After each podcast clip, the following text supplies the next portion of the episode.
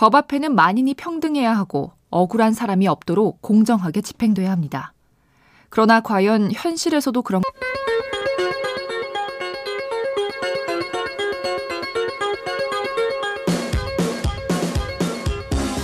이진우의 손에 잡히는 경제.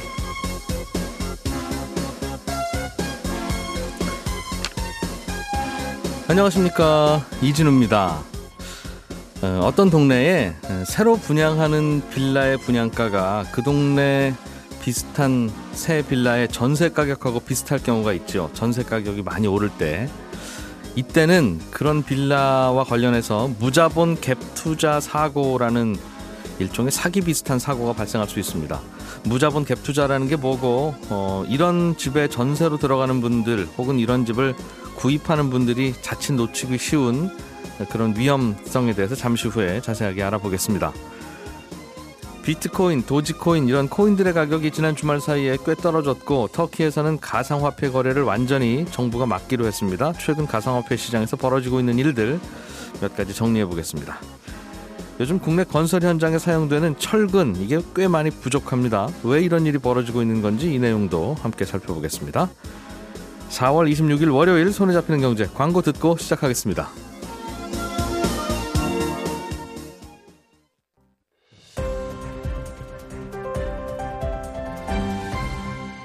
이진우의 손에 잡히는 경제. 예, 경제 뉴스는 복잡하고 딱딱해서 재미없다 하는 생각을 저희가 조금이라도 좀 바꿔보려고 어, 노력하고 있습니다. 그런 노력하는 세 분 오늘 나와 계세요. 김현호 행복자산관리연구소장, 고란 경제전문기자, 그리고 손에 잡히는 경제 박세훈 작가. 어서 오십시오. 네, 네 안녕하세요. 인사 사실 좀 딱딱하고 재미없어요. 그렇죠?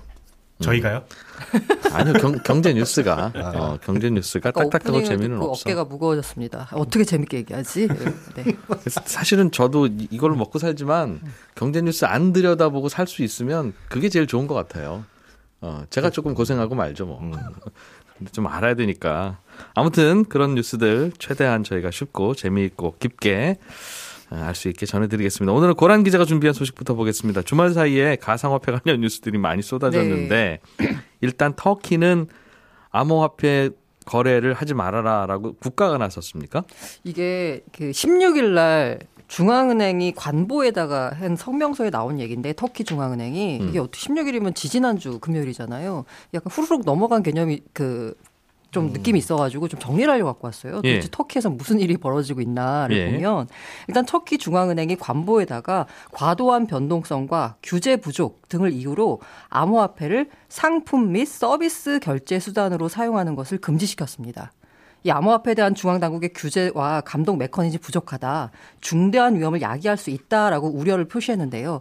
말씀드릴 게 상품 및 서비스 결제 수단. 그러니까 화폐의 기능 중에 가장 중요한 기능으로 생각하는 게 물물 교환의 수단이잖아요. 예. 그걸로 이제 암호화폐, 비트코인을 쓰지 말라는 거죠. 터키에서는 뭐 물건 살 때 비트코인 주고받는 일이 꽤 있었나 봐요. 이게 좀 서, 사정을 좀 알아야 될 것 같은데요. 네. 터키 같은 경우에 지난달 연간 인플레이션 상승률이 16%입니다.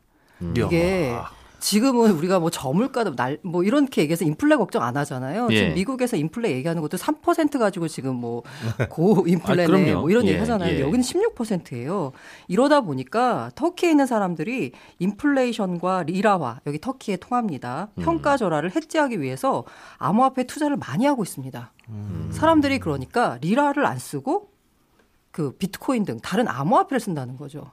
실제로 상거래하고 네, 실거래할 때도 네. 쌀 사러 가서도 이게 사실 터키에 좀 문제가 많았던 게요. 이 대통령이 이 고금리가 물가 상승의 원인이다. 대통령 입장에서는 물가 상승이 많이 나오는 게 좋지가 않잖아요. 그러니까 중앙은행 쪽으로 야 금리를 낮춰라라고 압박하고 있어요. 음. 근데 중앙은행 입장에서는 이게 여러 가지 뭐 외환 상황이나 이런 걸 고려해야 되잖아요. 자꾸 금리를 낮추면 안 그래도 외국인이 자꾸 빠져나가고 네. 외국인이 빠져나가면 환율이 오르고 맞습니다. 환율이 오르면 외국 돈 가치는 올라가고 음. 우리나라 돈 가치는 떨어지니 음. 뭐좀 수입해 오면 수입 물가가 장난이 아니게 되죠. 네, 이게 그래서 나지 아발 전 중앙은행 총재가요 지난해 11월 취임한 직후에 고금리 정책을 추진했습니다. 예. 10.25%인 기준금리를 19%까지 끌어올렸어요. 음. 이러니까 이러니까 단위가 다르죠. 이러니까 이제 달러당 8.5 리라까지 급락하던 리라 가치가 7.2 리라까지 회복했습니다. 예. 그런데 대통령 입장에서는 이렇게 되니까 물가가 오르는 거예요. 금리, 불만이죠. 오르, 금리 오르면 그리고 국민들이 힘들죠. 네, 그러다 보니까 3월에 대통령이 중앙은행 총재를 해임시켜 버렸습니다. 음. 그러니까 그게 3월 22일이었거든요. 예. 이날 당일날 리라와 가치가 15% 급락했어요. 그러니까 총재가 들어와서 지금까지 어, 기준금리를 올려가지고 회복했던 리라와 가치가 하루 만에 그냥 급락해 버린 거거든요. 외국인들 입장에서는 콩가루 집안이라고 생각했던 거예요. 네. 그렇죠? 근데 사실 앞서서 대통령이요, 2019년 7월에도 금리 인하 요구를 거부했다는 이유로 중앙은행 총재를 견질시켜 버렸습니다. 예. 이 아까 제가 3월 22일 날 해임했다라고 했잖아요. 이날 터키에서 비트코인 가격이 만 달러, 10만 달러의 거래가 되기도 했습니다. 아. 그러니까 글로벌 가격보다 두 배 이상 비싸게 거래됐던 거예요. 사실 터키에서는 10만 달러면 1억 1억 몇 천만 원이네요. 네 맞습니다. 아, 미국 달러로 계산했을 때 네, 네. 아, 그 파, 진짜 패닉 바잉이었군요. 이때 네. 터키 국민들은. 네. 네. 이게 터키에서는 사실 평소에도 비트코인이 좀 비싸게 거래가 돼요. 우리나라 예. 김치 프리미엄보다 더 앞서서 터키 음. 프리미엄 해가지고 한 네. 20% 안팎으로 그렇군요. 비싸게 거래가 됐거든요. 알겠습니다. 이 와중에 터키의 비트코인 암호화폐 거래소 대표는 또 해외로 도피했다는 뉴스까지 있네요. 네, 이게 투자 39만 명의 투자금 20억 달러가 이제 거래소에 음. 묶인 상황인 거고요. 예. 거래소 이제 대표는 나는 외국인 투자자 만나기 위해 출국했다는 거고 이스라엘 경찰은 사기 등 혐의로 이 CEO에 대해서 그 체포 영장을 단행했습니다. 예. 그러니까 이제 어떤 나라는 비트코인 절대 안 돼 하는 나라도 생기고 있고 또 어떤 나라는 우리는 그냥 신경도 안 쓸 거야 라는 나라도 있고 음. 신경은 쓰이지만 아직 막지는 못해도 있고 나라마다 좀 달라요.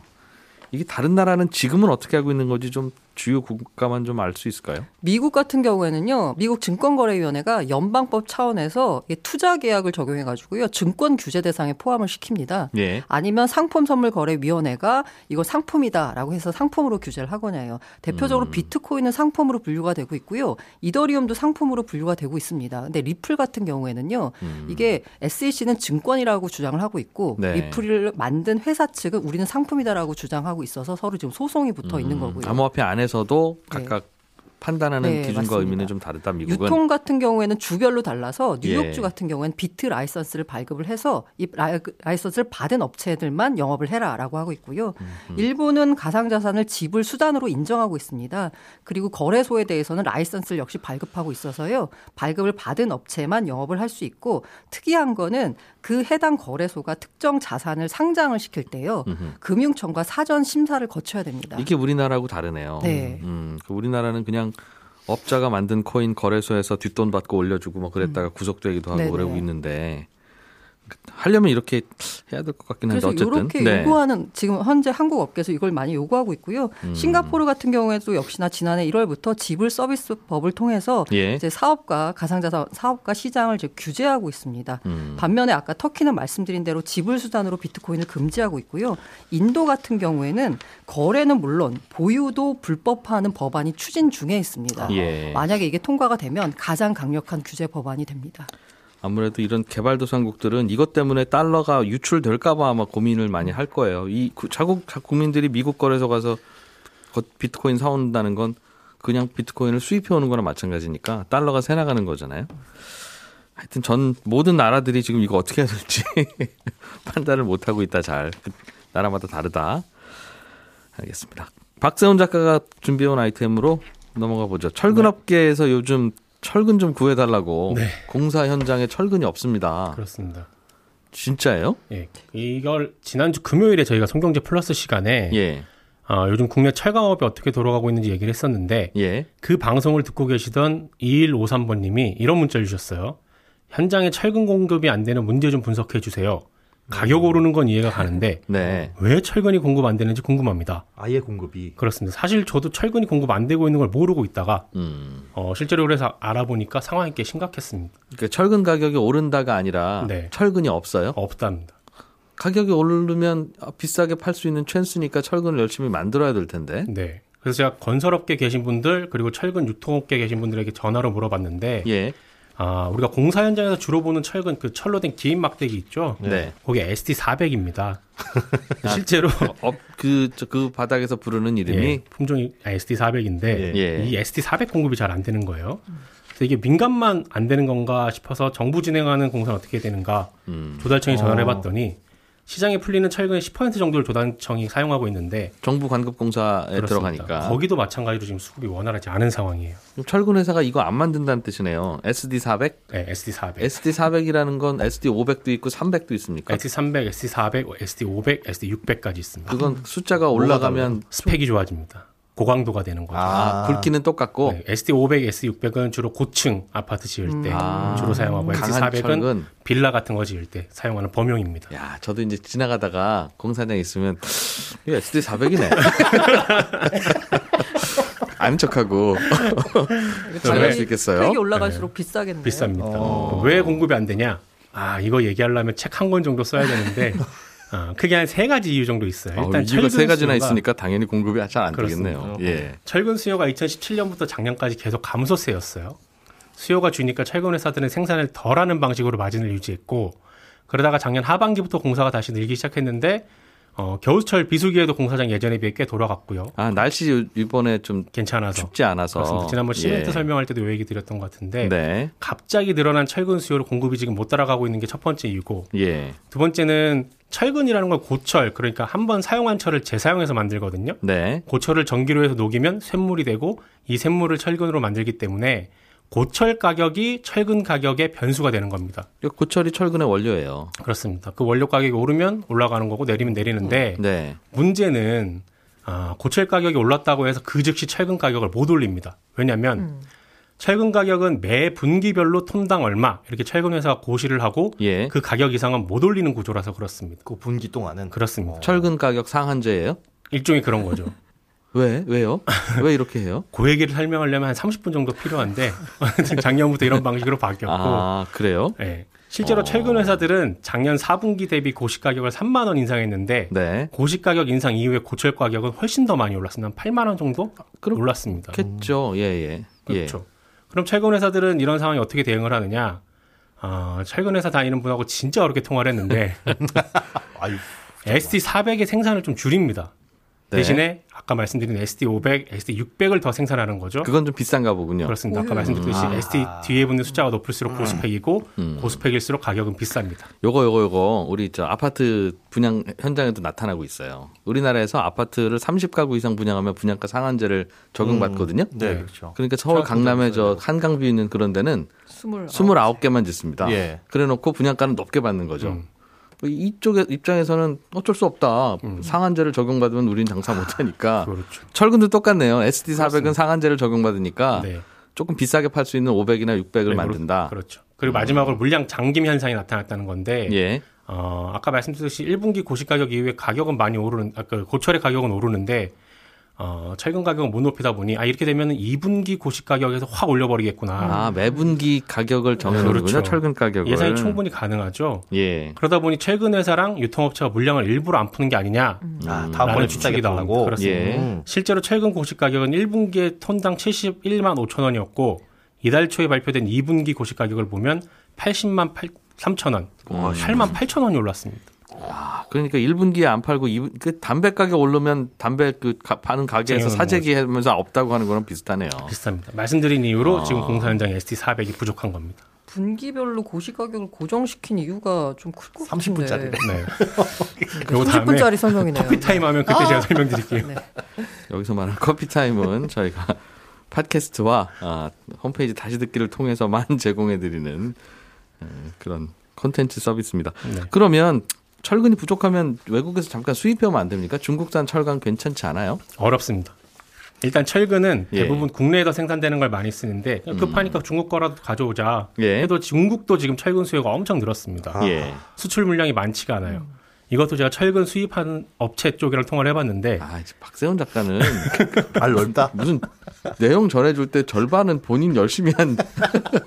열심히 하고 박수 좀 있습니다. 쳐주세요. 열심히 하고 있습니다. 네. 예. 2월하고 3월에 중국산 철근 수입 계약이 아예 없었대요. 게다가 이번 달에도 적정 물량을 계약을 못했다고 합니다. 예. 근데 앞으로가 더 문제인데 중국 정부가 지금 탄소 중립 정책 피고 있거든요. 탄소 탄- 줄이겠다고. 탄소 중립 정책. 네, 그러다 보니까 중국 내 철강 생산을 예전보다 더 줄이라고 하고 있고 음. 어, 중국에서 지금 수출되는 철근은 부가세, 거기 말로는 증치세라고 하는데 예. 부가세 13%를 환급해주고 있거든요. 수출할 때는 네. 예. 근데 앞으로는 이걸 안 해주겠다는 방침을 조만간 발표할 겁니다. 음. 이렇게 되면 중국 내 생산량은 줄고 그마저도 이제 내수용으로 쓰게 될 테니 예. 수입은 더 힘들어집니다. 아, 중국도 철근 모자란다. 네. 야, 이게 어쩌다가 그 철근 가격이 그때그때 못 오르고 분기별로 정하게 됐는지는 궁금한데 네. 어, 그 양쪽 건설업체와 철근업체가 그렇게 하기로 정한 거겠죠. 매번 가격 협상하기 피곤하다. 그렇죠. 이것 때문에 네. 그게 이제 이런 일로 나타나네요. 그렇죠. 그렇게 하면 긍정적인 건 있어요.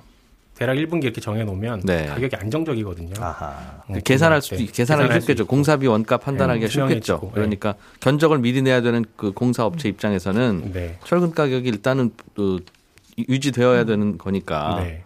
야, 그래도 이거 분기별로 한 번씩 전하니, 정하니까 2분기 되니까 물량 풀리지 이거 1년에 한 번 정하기로 했으면 올해 연말까지 안 나올 뻔 했네요. 네. SD 400 네. S400. 알겠습니다. 자 김현우 소장님, 네. 어, 특히 빌라 사고 팔고 할 때 그리고 네. 빌라에 전세 들어갈 때는 무자본 갭 투자 조심해야 된다 이런 보도가 있던데 네. 무자본 갭 투자가 뭡니까? 갭이 없습니다. 그러니까 일반적인 갭 투자라고 한다면은 전세 끼고 집 사기죠. 예. 집이 3억이고 전세가 2억 5천이면 난 5천만 원이라는 돈만 있으면 어, 이 집을 살 수 있는. 그래서 나중에 집값이 오르면 뭐 차액으로 수익을 거둔다든가 이런 게 이제 갭 투자라고 하는데 예. 무자본 갭 투자 혹은 무갭 투자라고도 해요. 이거는 이 5천만 원조차도 필요하지 않은 겁니다. 그러니까 전세가와 집값이 똑같은 상황. 음, 그러면 그런 그런 동네가 있다는 거죠. 소위 그렇죠. 그런 동네 혹은 그런 주택이 있다는 겁니다. 예. 깡통 전세라고 하죠. 아무런 자본금 없이도 취득세 정도만 있으면 음. 집을 살 수 있는데 이럴 경우에 세입자나 혹은 새로운 집주인 모두 피해자가 될 수도 있습니다. 그러니까 예를 들면 전세가 4억인데 분양 빌라 분양가도 4억이다. 그 동네. 예, 그러면 전세 끼고 그걸 사면 돈이 한 푼도 안 든다는 거죠. 맞습니다. 그런데 그런 집에 전세를 잘 안 들어오려고 하지는 않아요. 세입자가 위험하니까. 원래는 그렇죠. 그런데 집값을 보고 우리가 전세를 계약을 하잖아요. 그러니까 예. 집값이 4억인데 전세가가 4억이야? 그럼 안 들어갈 텐데 예. 신축 분양하는 빌라 같은 경우 아니면 신축 분양이 아니더라도 빌라는 시세 확인이 어렵습니다. 음. 그러다 보니까 일단 1번은 그런 문제가 있고 이 빌라가 요새 이 동네에서 얼마인지는 잘 모른다. 잘 모르는 거죠. 옆, 시세표도 없고. 예, 옆에가 3억 5천인데 이건 새로 지었다고 해서 조금 더 올려받을 수 있는 거니까 그렇겠거니 하고 음흠. 두 번째는 그런 빌라 같은 경우에는 소유보다는 전세를 선호합니다. 그렇죠. 요즘 같은 때는 빌라를 괜히 소유했다가 무주택 기록이 사라지거나 하면 예. 더 손해니까. 가장 중요한 카드가 하나 날아가 버리는 거니까 예. 소유보다는 아파트로 언젠가 가고 싶다는 생각에 뭐 전세 이렇게 해가지고 전세 수요는 많아요. 그러다 보면 전세가는 계속 올라가겠네요. 그렇죠. 그러다 보니 이런 게 사기가 가능한 거고 여기에서 이제 피해자가 발생할 수가 있는. 어떤 식의 사기가 생깁니까? 아, 일단 이제 이 신축 빌라 입장에서는 이 건축주는 빨리 이걸 분양을 해야 돼요. 음, 네. 음, 그런데 분양이 안 되니까 아, 새로운 집주인, 음, 집을 보러 오는 사람한테 세입자는 우리가 구해주겠다. 구해주고 심지어 웃돈까지 주겠다라고 얘기를 합니다. 빌라를 사면 돈을 준다고요? 거꾸로? 네. 뭐 급전이 필요한 사람이나 신용불량자한테 이거 집 사면 음, 너 100만 원 줄게. 혹은 500만 원 줄게. 이런 식으로. 잔금은 다 돈 한 푼도 없이. 세금 아. 없는데요. 어, 그것도 그럼 이- 이거에서 충당해 줄게 하면서 4억에 분양하는 빌라에 4억 2천짜리 전세를 받겠다는 거예요. 정답입니다. 그분들은. 그렇게 해서 그 2천만 원으로 그 안에서 수수료도 주고 취등록세 내고 본인도 뭐 세금도 내주고 어. 그다음에 그 중간에 중개업자 가져가고 그러면 이 이분 입장에서는 4억 2천짜리 전세 낀 거를 그냥 공짜로 어. 그 나중에 세입자 받아서 4억 2천 내주면 되는 거니까 예. 그리고 요즘에 집값 올라간다고 하니까 뭐 4억 5천면 팔면 되겠지. 나중에 이 값 이 빌라 오르면 팔면 좋겠다. 네 그렇게 생각을 하는데 문제는 주변의 시세를 보면 어, 4억 2천의 전세는 커녕 그 가격에 시세가 형성되어 있지도 않은 그런 상황이 이제 음. 새로운 세입자가 안 들어오잖아요. 그러면 4억 2천에 들어오는 세입자는 누구예요? 4억 2천에 들어온 세입자는 이제 처음에 입주하는 세입자입니다. 아, 뭐 모르는 예, 뭐 비싼, 모르는 비싼 전세 그냥 들어오시는 분. 그렇죠. 과거 사기 행위를 보면 주로 이제 신혼부부라든가 아, 나이가 어리신 분들 이런 분들이 거기에 당하는데 그럴 때 왜 당했냐고 물어보면 예. 들어올 때 옵션 같은 걸 선택하게끔 해준다고 뭐 에어컨을 설치해 준다거나 아니면 인테리어를 조금 마음에 드시는 걸로 고를 수 있게끔 해준다거나 음. 이사비를 지원해 준다거나 이런 식으로 얘기를 해서 빨리 입주를 하는 것을 좀 유혹을 한다고 합니다. 음, 그러니까 어 하다가 얼떨결에 그냥 전세 계약 해버린다는 거죠. 그렇죠. 우리가 근데 전세 사기라고 한다면 보통 확정 일자 정도 받으면 보증금 떼일 일은 없다고 생각을 하잖아요. 예. 그런데 이렇게 들어가게 됐을 때 집주인이 그런 문제가 있는 상황이라고 한다면 나중에 가서 뭐 확정일자를 받아도 그건 순위의 문제지 음. 집을 받을 수, 이 보증금을 받을 수 있는 즉 보증금을 돌려줄 수 있는 여력이 집주인한테 있는지 없는지는 음. 확인 자체가 안 되는 그 빌라를. 경매에 붙여서 팔아도 내 돈 내 전세금 4억 2천은 안 안 나올 수 있는 거고요. 다음 세입자를 받아서 나는 그분한테 받아가면 되는데 다음 세입자는 이런 빌라에 왜 4억 2천을 제가 전세금으로 그쵸. 내고 들어옵니까? 주변이 3억 8천인데 위험, 위험합니다. 네. 그런다는 거죠. 그렇게 돼버리는 겁니다. 저도 예전에 전세 구할 때 한번 고민했던 건데 예. 집 이게 전세금이라고 하는 건 제가 다음 세입자한테 받으면 되는 거잖아요. 다음 세입자도 제 전세금에 들어오면 되는 거잖아요. 그게 이제 암묵적인 룰이죠. 어, 그런데 그게 안 되면 안 된다고 해서 어, 저도 예전에 한 비슷한 가격대에 예를 들면 3억짜리 빌라에 전세 2억 5천에 들어가려고 했다가 네. 주변에서 말려서 예. 못 들어갔던 음, 아 말려서요. 말려서 그 나, 다음에 이 2억 5천은 어떻게 당신이 받아갈 거냐라고 하면 다음 세입자가 들어와야 되는데 2억 5천에 그렇죠. 그 세입자 구하기 어려울 수 있다. 빌라는 자꾸 낡아가고. 네네. 그렇더군요. 시세 확인이 필수입니다. 그럼 그래서 이, 이런 사기의 경우에는 신축 빌라의 경우 대부분 일어나겠네요. 네. 신축 빌라의 경우에는 그래서 전세금은 비싸고 예. 어, 빌라의 분양가는 조절할 수 있고. 네. 그래서 시세도 반드시 한번 확인을 해보고 네. 주변 집값 시세보다 특별히 높거나 그래서 대출이 나오는 한도를 보면 좋은데 은행 대출도 보증서만 받으면 가능하거든요. 예. 그래서 보통 우리가 확인할 수 있는 최선이 공시가의 한 130에서 150% 정도를 대출 한도를 두고 있어요. 예. 그 정도 수준인지 한번 확인은 해보셔야 됩니다. 음, 이거는 전세금 반환 보증보험에 가입할 수 있습니까? 가입할 수 있습니다. 그래서 사실은 이게 유일한 안전장치예요. 전세금 반환 어. 보증보험에 가입해야 되는데 만약에 거기서 가입이 거절나거나 한다면 뭔가 문제가 있는 거기 때문에 네. 아 이건 위험하구나라고 조금 어느 어느 정도는 음. 본능적으로 느끼시고. 안 들어가시는 게 좋겠죠. 아파트가 아닌 다른 형태의 주택에 전세 들어갈 때는 보증 보험 꼭 한번 가입 신청해봐 해보자. 네 그렇습니다. 맞습니다. 자 오늘 경제뉴스 정리는 여기까지 하겠습니다. 고란 기자, 김현우 소장, 박세훈 작가 수고하셨습니다. 네, 고맙습니다. 감사합니다. 네, 손에 잡히는 경제는 11시 5분에 다시 찾아오겠습니다. 이진우였습니다. 고맙습니다.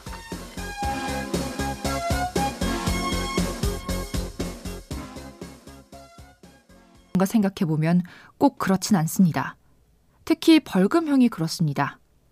현행법상 세금 등은 재산과 소득 수준에 따라 다르게 내고 있지만 벌금형은 총액 벌금제를 채택하고 있어 개인의 형편과 상관없이 획일적으로 부과하고 있습니다. 죄질이 나빠서가 아니라 벌금 낼 돈이 없어서 교도소까지 가는 상황도 생기고 있습니다. 근본적으로 실질적인 공정성을 확보하기 위해서는 재산비례 벌금제를 도입해야 합니다.